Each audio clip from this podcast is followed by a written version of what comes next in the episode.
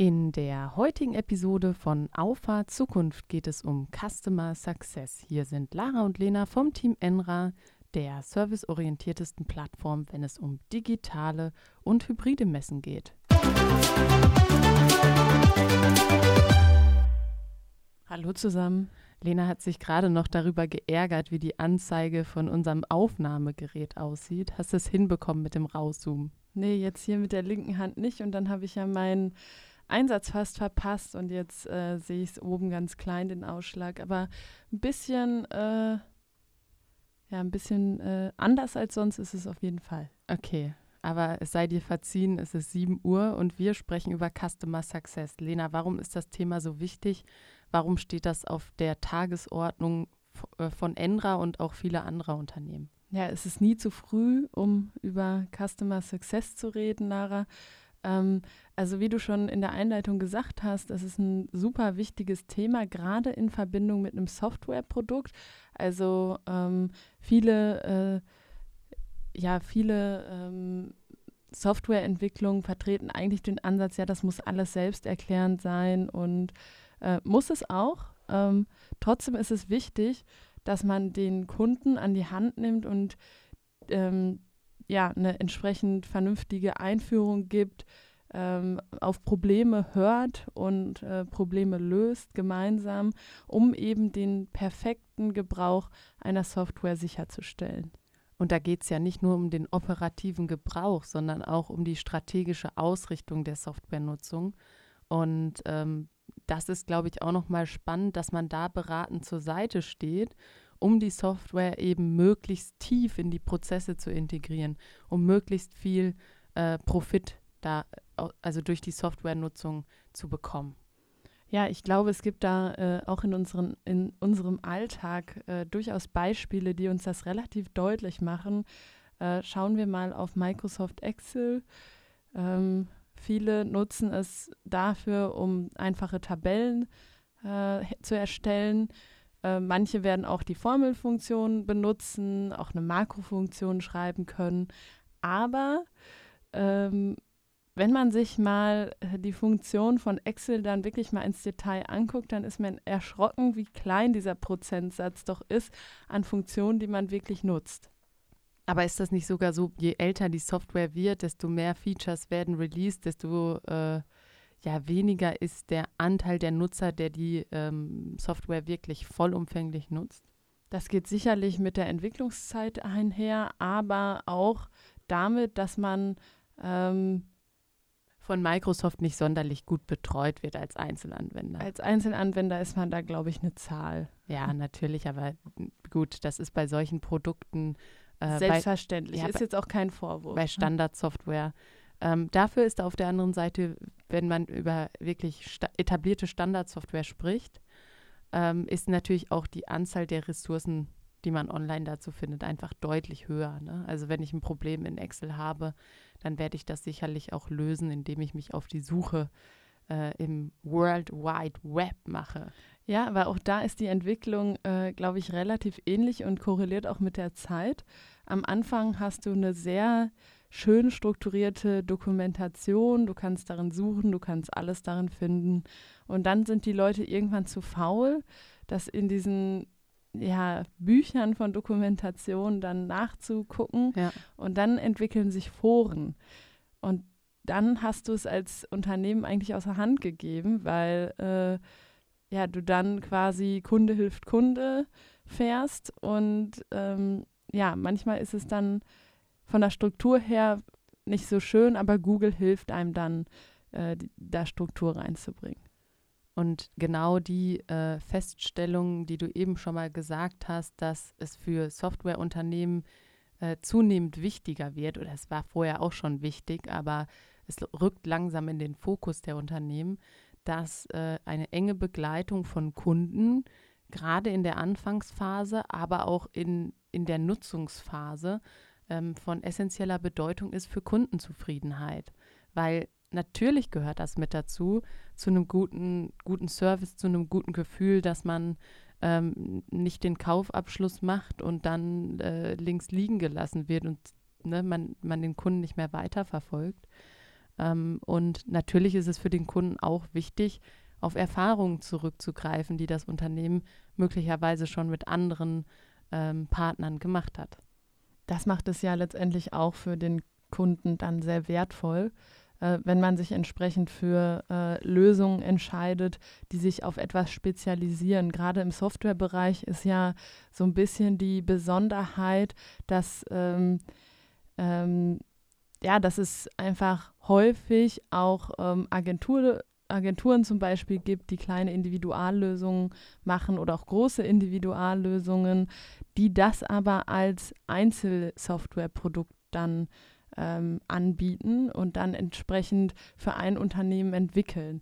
Und ähm, klar, das ist gut, wenn man jetzt zum Beispiel eine Website möchte und die genau auf, auf seine Bedürfnisse anpassen möchte. Das ist auch gut, wenn man eine ganz besondere Schnittstelle hat, äh, die man jetzt irgendwie haben möchte, um seinen ähm, unternehmerischen Prozess zu optimieren. Ähm, das ist aber dann ein Nachteil, wenn ich etwas machen möchte, was, ähm, was es als Standardprodukt gibt das quasi ein bisschen adaptieren möchte und dann für mich nutzen möchte, dann ist eine Agentur eben nicht der Erfahrungsgeber. Der, die kann äh, dem Kunden dann letztendlich sagen, hier, das ist unsere Software, nach der haben wir konzeptioniert und die machen dann mit dir quasi den Testrun. Und ähm, das ist eben das, was es wertvoll macht, wenn du Software kaufst von einem Spezialisten, äh, dass dieser Spezialist eben weiß, wie wird diese Software benutzt ähm, was sind die Stellschrauben, die man drehen kann, um seinen Erfolg zu maximieren. Und das Schöne an sogenannter Standardsoftware ist ja mittlerweile auch, so Standard ist das alles gar nicht mehr. Man kann viel personalisieren, man kann viel ähm, so anpassen, dass man gar nicht merkt, dass es letztendlich eine Plattform ist. Und das macht eigentlich Spaß dahinter, weil die Flexibilität ähm, natürlich auch so bei dem Kunden bleibt. Aber die Flexibilität führt auch immer dazu, zu einer gewissen Orientierungslosigkeit. Und man kann das, glaube ich, ganz gut damit vergleichen, wenn ähm, wir unsere Oma gefragt haben, was wolltest du früher werden, dann gab es so gefühlt zwei Sachen zur Auswahl, maximal eher eine. Ja, eher ähm, eine. Und, und dann so ja, nein. Ja, Oder und ja und die Eltern ja. Ja, und da habe ich einen Platz gefunden. Genau. Ähm, und wenn man dann heute mit äh, jungen Menschen spricht, die, die Vielfalt an Chancen, ne, die ist ja wirklich erdrückend und für viele junge Menschen auch äh, schwer zu, zu bezwingen. So, und jetzt bringen wir mal wieder die, die Geschichte zurück auf ähm, Funktionen bzw. Äh, Software. Ähm, je größer die Anzahl der Funktionen, je größer die Flexibilität ist, desto weniger weiß der User eigentlich, wo er genau anfangen soll. Und Diese Flexibilität ist tatsächlich aber auch eine Schwierigkeit für, für alle Beteiligten. Auch für die Entwicklung. Auch für die Entwicklung. Ähm, ja, Entwickler neigen dazu, erstmal zu standardisieren. Zu standardisieren, ja. Aber sie neigen auch dazu, äh, zu sagen, ja klar, ist gar kein Problem, habe ich jetzt gerade im Kopf mal einmal durchgedacht.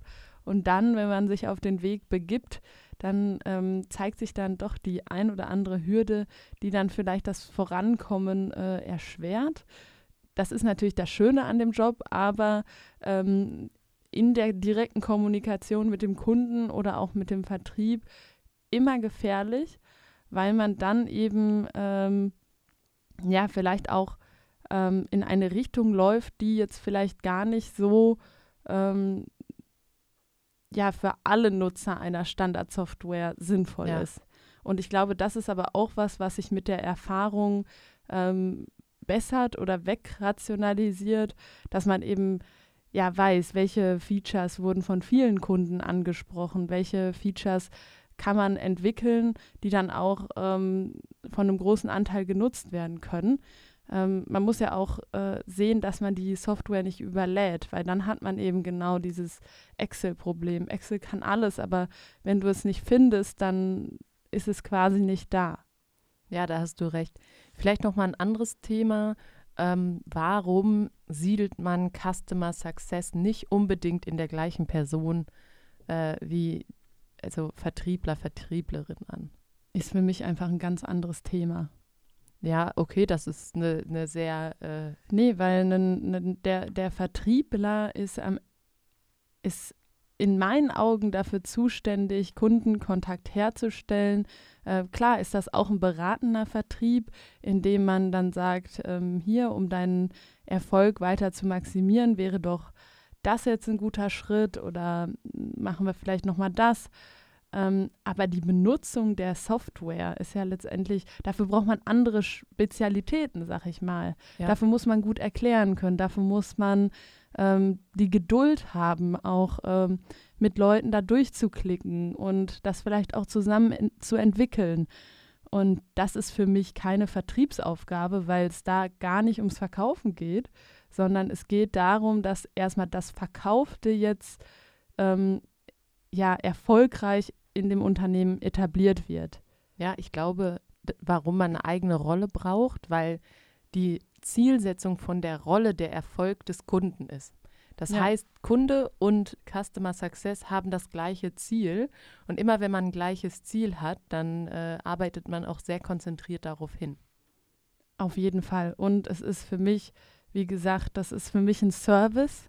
Und ähm, also das wäre dann so, wenn ein Maschinenbauer sagt, ja, für den Service schicke ich meinen Vertriebler los, der macht das dann schon eben. Ja, okay, so habe ich es noch nie gesehen. Aber ähm, hast du natürlich recht, das sind zwei unterschiedliche Rollen, ähm, die man mit der gleichen Zielsetzung aber sehr, sehr gut, ähm, beziehungsweise Kunde und Customer Success Manager mit der gleichen ähm, Zielsetzung sehr gut auch in eine Symbiose bringen kann.